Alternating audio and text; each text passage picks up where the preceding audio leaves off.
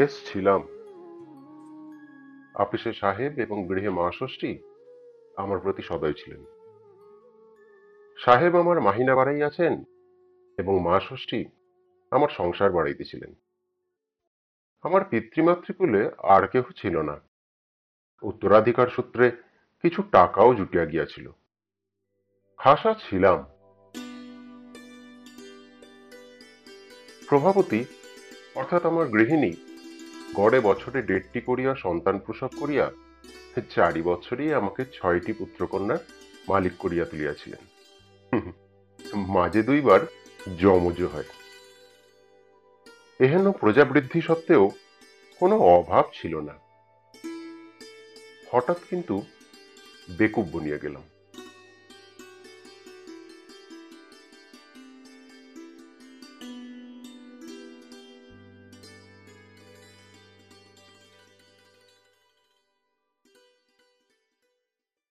পঞ্চম বর্ষেও গৃহিণী তাহার স্বাভাবিক গর্ভভার বহন করিতেছিলেন। এবার কিন্তু ব্যাপারটা স্বাভাবিক হইলেও সহজ ছিল না বোঝা গেল, কারণ তিনি মারাই গেলেন। তিনি তাহার পিত্রালয়ে শান্তিপুরে ছিলেন যদিও আমার শ্বশুর ও শাশুড়ি উভয়ই অনেককাল স্বর্গী হইয়াছেন কিন্তু আমার শ্যালক বিনোদ ডাক্তার বলিয়া প্রভা প্রতিবারই সেখানে যাইত। বিনোদ লিখিতেছে, হঠাৎ এক্লেমসিয়া হইয়া দিদি তিন চার ঘণ্টার মধ্যেই মারা গেলেন। আপনাকে খবর দেওয়ার সময় ছিল না। কিডনি খারাপ ছিল। শেষদি ছেলেদের লইয়া সম্বলপুর চলিয়া গিয়াছেন।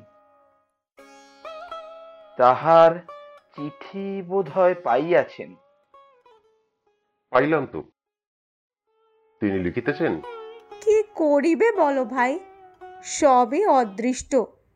তোমার ছেলেমেয়েরা এখন আমার কাছে কিছুদিন থাকুক। আমি তো বাঁজা মানুষ আমার কোনো অসুবিধে হইবে না। ছেলেরা ভালোই আছে কোনো ভাবনা করিও না। ইতি কিংকর্তব্য বিমূঢ় হইয়া ছুটির দরখাস্ত করিলাম। কপালগুনে আমার সাহেবও বদলি হইয়া গিয়াছিলেন। ছুটি মঞ্জুর হইল না।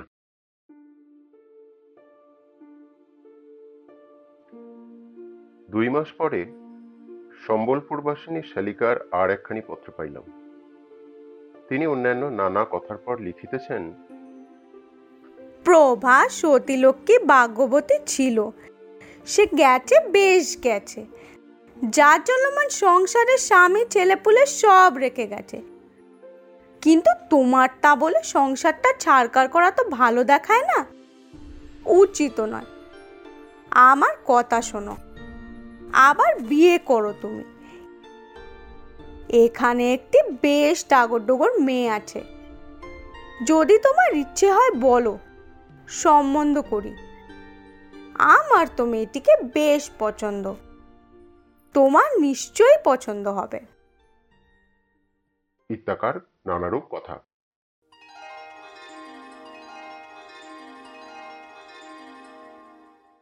সাত দিন ভাবিয়া, অর্থাৎ এক টিন চা ও পাঁচ টিন সিগারেট নিঃশেষ করিয়া আমি এই চিরন্তন সমস্যার যে মীমাংসা করিলাম, তাহা মোটেই অসাধারণ নয়। সেই যে পত্র দিলাম, তাহা অংশ তো এইরূপ। বিয়ে করিতে আর ইচ্ছে হয় না। প্রভার কথাই সর্বদা মনে পড়ে। কিন্তু দেখো শেষদি, আমার ইচ্ছে অনিচ্ছের ওপর তো নির্ভর করে সংসার বসে নেই। সে আপনার চালে ঠিক চলছে ও চলবে। সুতরাং ভাবপ্রবণ হওয়াটা শোভন হলেও সুযুক্তির নয়। এটা ঠিকই। তাছাড়া দেখো, আমরা মা ফলে সুপদাচন দেশের লোক। আর তোমরাও যখন বলছো, তখন আর একবার সংসারটা বজায় রাখার চেষ্টাই করা যাক। দ্বিতীয় পক্ষের বিয়েতে আবার পছন্দ, অপছন্দ? তোমার পছন্দ হয়েছে তো?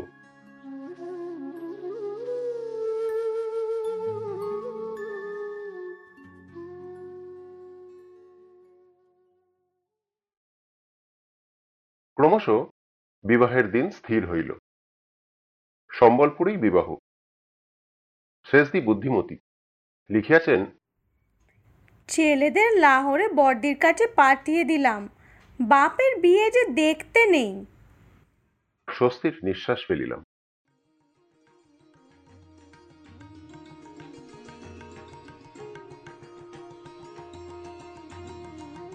যথাকালে সাহেবের হাতে পায়ে ধরিয়া হপ্তাখানেকের ছুটি লইয়া সোজা রওনা হইয়া পড়িলাম। একাই এই বিয়ের কথা কাউকে বলিতে আছে? কি ভাবিয়া গোঁফটা কামাইয়া ফেলিলাম। একে এই কালো মোটা চেহারা তাহার উপর কাঁচা পাকা একঝুড়ি গোঁফ লইয়া বিবাহ করিতে যাইতে নিজেরই কেমন বাধো বাধো ঠেকিতে লাগিল।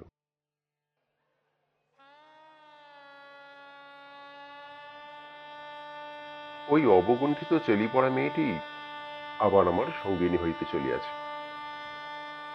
প্রভাকেও একদিন এইভাবেই পাইয়াছিলাম। সে আজ কোথায় চলিয়া গেল?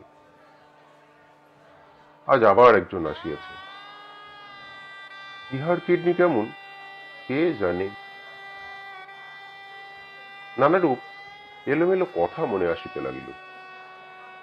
প্রভার মুখ বার বার মনে পড়ে। ছেলেগুলো না জানি এখন কি করিতেছে। মৃত্যুর পরেও কি আত্মা সত্যি থাকে? এ মেয়েটি বেশ বড় সড়ো দেখিতেছি। কিন্তু ভারী জড়সড় হইয়া বসিয়া আছে। একেবারে মাথা নিচু করিয়া।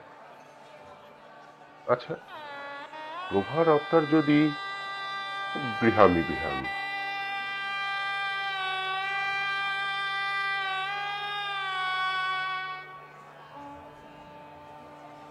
যন্ত্রচালিতবৎ বিবাহ অনুষ্ঠান চলিতে লাগিল। শুভদৃষ্টির সময় মেয়েটি কিছুতেই ঘোমটা খুলিল না। শেষদি বলিলেন ভারী লাজুক। বাসর ঘরেও শুনিলাম ভারী লাজুক। আপাদমস্তক মরিয়া পাশ ফিরিয়া শুইল। আমিও ঘুমাইলাম। শেষদি লোক জমিতে দেন নাই। তাছাড়া এই দ্বিতীয় পক্ষের বিবাহে আর কে আমোদ করিতে চায়? মেয়েটির আপন বলিতে কেহ ছিল না। পরের বাড়িতেই মানুষ। শেষদির বাড়িতেই বিবাহ। বলিতে গেলে শেষদি কন্যাকর্তা। সুতরাং বিবাহ উৎসব জমে নেয়। জমিল ফুল সজ্জার রাতে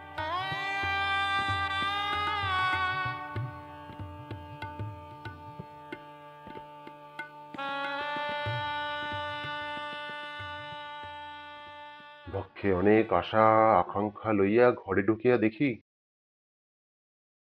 আমার ছয়টি সন্তান ও আরেকটি নবজাত শিশু লইয়া স্বয়ং প্রভা খাটে বসিয়া। স্বপ্ন দেখিতেছি নাকি? প্রভা কহিল ছি ছি ছি ছি ছি ছি ছি সেজ দিরি জিত হলো। মানে? মানে? মানে আবার কি হ্যাঁ? মানে আবার কি? এবার ছেলে হওয়ার সময় ভারী কষ্ট হয়েছিল। অপরাধের মধ্যে শেষ দিকে বলেছিলেন যে আমি মরে গেলে ওর ভারী কষ্ট হবে। সেজদি বললে হাতি হবে। তিন মাস যেতে না যেতে ফের বিয়ে করবে। আমি বললুম কখনো না। তারপর বাজি রেখে সেচ দিয়ে আর বিনোদ মিলে এই ষড়যন্ত্র আমিও শান্তিপুরেই ছিলাম। আজ সন্ধেবেলা এছি এসে দেখি সেচ দিরি জিত। পাড়ার মানকে ছোড়াকে কোণে সাজিয়ে সেচদি বাজি জিতেছে।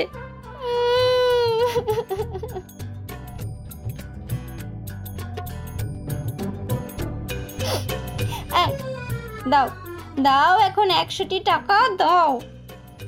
ছি ছি ছি ছি ছি। কি তোমরা? বলি বলি অমন গোপটা, তুমি কামালে কি বলে? হ্যাঁ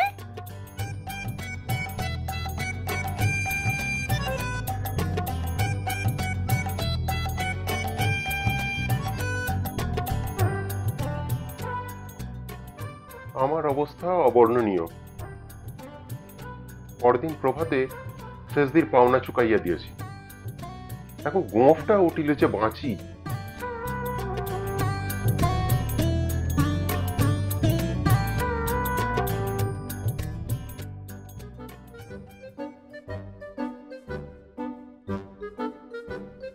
মানুষ হাসতে ভালোবাসে।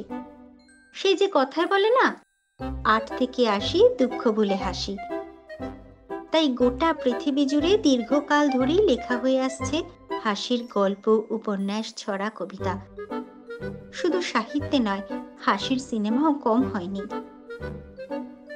আমরা দৈনন্দিন জীবনের সমস্যা সমস্যার টানাপোড়েনে অনেকেই হাসতে ভুলে যাই। তাই আমরা শব্দজব্দের পক্ষ থেকে আমাদের শ্রোতাদের মুখে অনাবিল হাসি ফুটিয়ে তুলতে আজ বনফুলের রচিত গল্প অদ্বিতীয়া পরিবেশন করলাম। বিভিন্ন চরিত্রে অভিনয় করলেন প্রভাবতী সঞ্চয়িতা বিনোদ অভিষেক শ্যালিকা সিঞ্চনী এবং কথকের ভূমিকায় অনুপ। আবহে ছিলেন অনুপ নাগ।